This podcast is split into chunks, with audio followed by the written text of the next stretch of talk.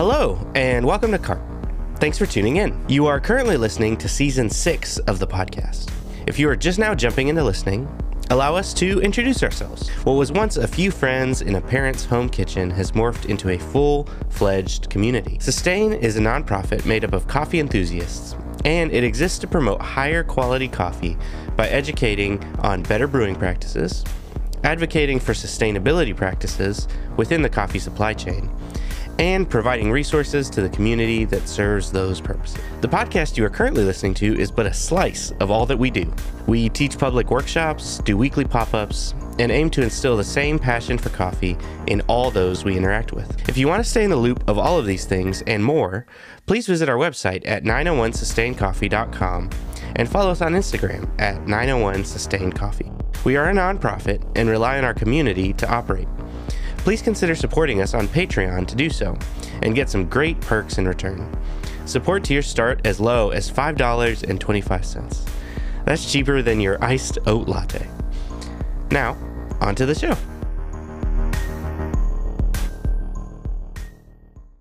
All right, so we got the man, the myth, Bartholomew Jones, just pulled up at Boycott Pop Up. Yeah. He's the last brew of the day.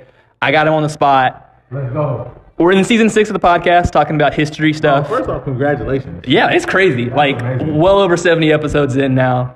I can't believe just something that we did during pandemic is still is still lasting. I've been so impressed by the amount of people who came in today and be like, "Yeah, we listened to the podcast." I'm like, I didn't even think that many people were listening, but Yeah. but here we are. Bro. But nonetheless, I want to start off with what you drinking.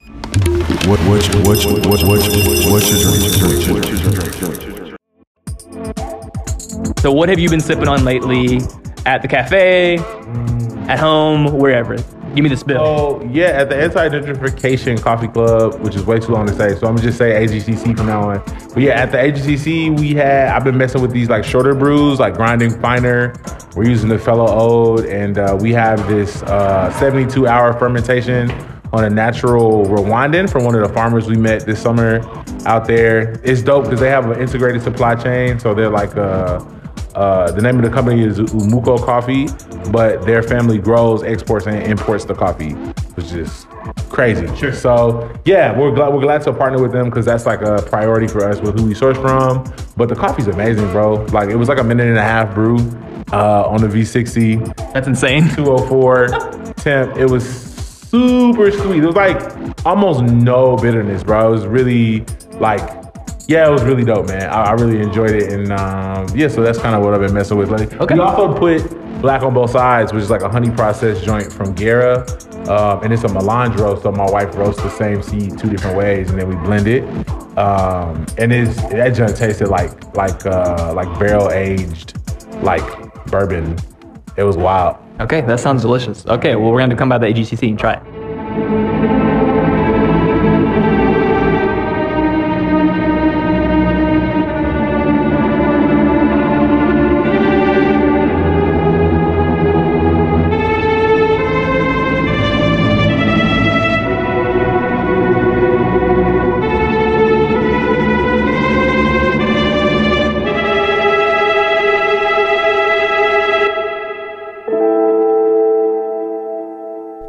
Season 6, Episode 4 Reconnecting to the Indigenous Practices and Beliefs Surrounding Coffee, featuring Coffee Black.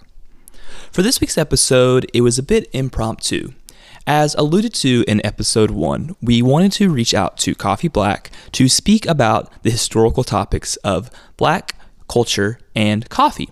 And we found it very appropriate to do this during the month of February, which is Black History Month. For this episode, it was recorded on an iPhone in the middle of boycott coffee. So the audio is not quite what it is usually if we're in the studio. But nonetheless, we really appreciated Bartholomew's time with us and the thoughts that he shared. So we hope you enjoy. We don't have a lot of time because, like I said, this is on the fly. But I did think, was thinking about when we were going about the history topics on the podcast. We've been talking about a lot, like 17th century London and that sort of thing. But I think going backwards a little bit, maybe mid 1600s and talking a bit about where coffee originated from Yeah. and the idea of coffee being stolen. I alluded to in episode one. Yeah. Um, I have the expert of the topic here who talks about it a lot. And I, I would love for you just to share like your perspective on like what you're trying to do through Coffee Black, as well as just maybe the historical element of it that is so vital to Yeah. both you and your baristas and your whole mission in general. Okay, we might have to follow up, but this is like a speed run of it. Yes. Um, so I I've been trying to be more specific because in January we just went to Ghana. So when we say coffee was discovered in Ethiopia, we're really just talking about Arabica, right? And there are 124 species of coffee that are known today. And one of them is Arabica. Arabica is the child of Robusta, which is a West and Central African varietal, and uh, Eugenioides, which is an East African varietal. And those two, you know, met in the wild and had a baby, and that baby's Arabica. So Arabica is on record as being discovered first in 850 BC in the southern region of area of Ethiopia, southern uh, area of Ethiopia, close to Guji. You know what I mean? There's a long-standing tradition in Guji. Uh, a lot of people say Kaffa. Um, some people say uh, Jimma. This is kind of confusing because technically Jimma was the capital of Kaffa at one point, and they were the primary exporter under Abu Jafar um, into the Muslim world, and that's where coffee gets introduced to Yemen, and then from that point, coffee gets introduced to the rest of the world. So a lot of the coffee export was happening at, at the time of the 1600s in uh, Yemen, out of the port of Mocha. And uh, at that time, you know, the Dutch were really big into the spice trade, as were a lot of other European countries. And uh, these spices were coming from like Arabian countries, from Middle Eastern countries, from like uh, some of the countries closer to Indonesia, India, uh, and even Africa. And so the when coffee became popular, a lot of people wanted to export the coffee and add that to their spice trade, the Dutch in particular. And um, at that time, Yemen had it like locked down. They were like, "Yo, we're not." allowing people to export viable seeds. So no fertile seeds were being sent out of the country. I believe the washed process makes the coffee infertile, if I'm familiar. Um, you got to check me on that. But basically, they were doing a process before export that would make the seeds unviable to be planted. And so you could roast them. They were selling green beans.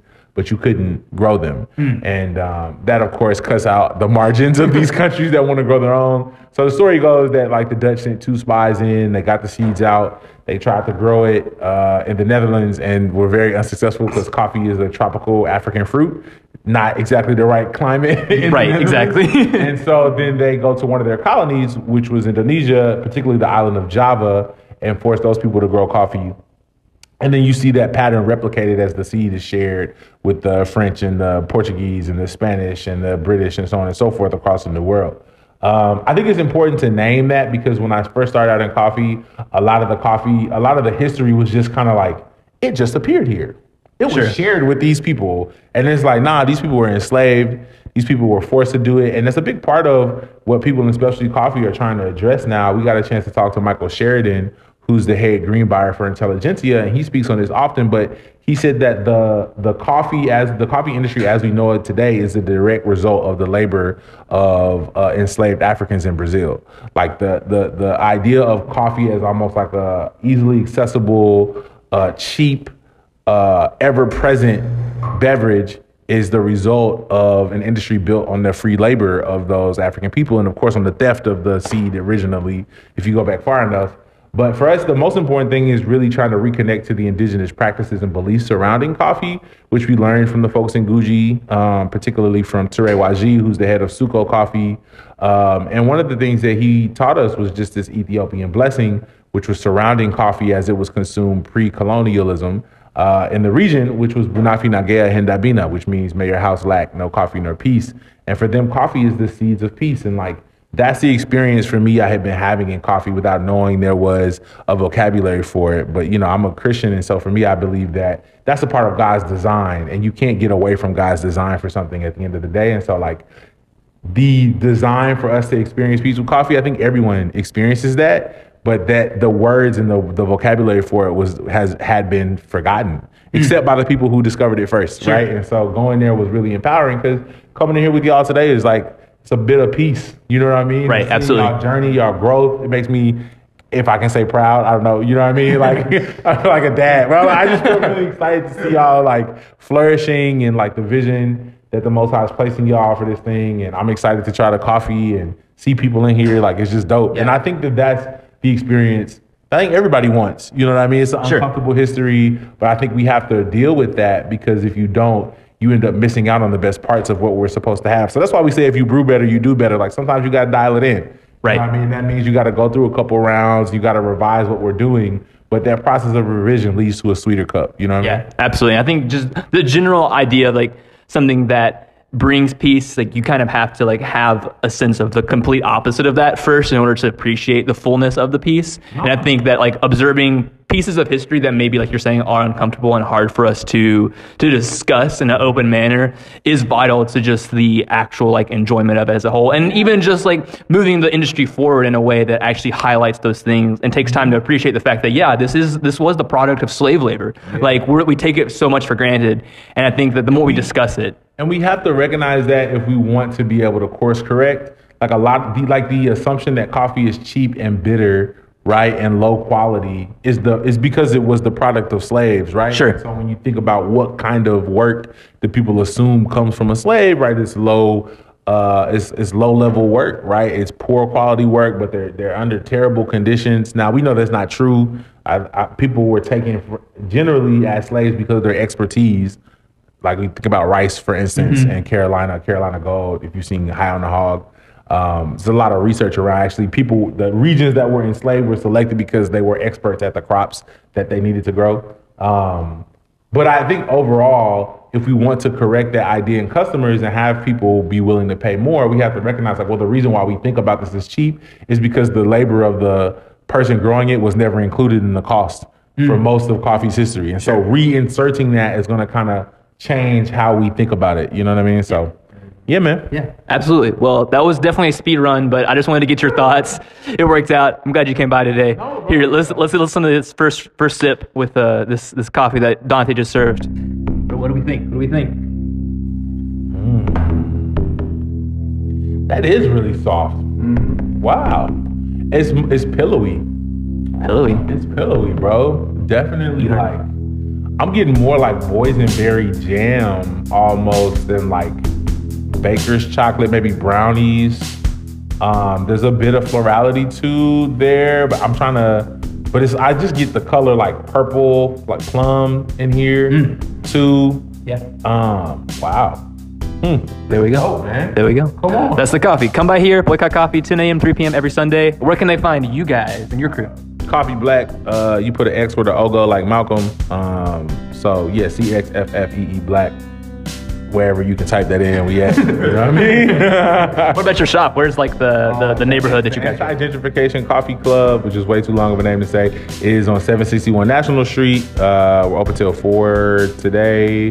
Just because everything is going on with the Tyre Nichols stuff, we want it just to be a safe space on Sundays if people want to come by. But normally it's 7:30 to 5, and then uh, 9 to 1 on Saturdays. But the rest of the week, 7:30 to 5. Okay, word. Let's uh, send everybody there. So thanks so much for chatting, man. Appreciate you. Thank you for listening to this week's episode of CART. If you've enjoyed this episode and want to keep the show and the Sustain team going, please consider supporting us on Patreon. This is an excellent way to keep the show free of ads, keep us motivated, and not to forget, it gives you some great perks. Support tiers start as low as $5.25. Head on over to patreon.com slash 901 sustain coffee to get started. Also, don't forget to follow us on Instagram at 901 sustain coffee and check us out on YouTube by searching sustain coffee. All of these things can be found by just clicking the links provided in the show notes. Thank you for all your support. Until next time.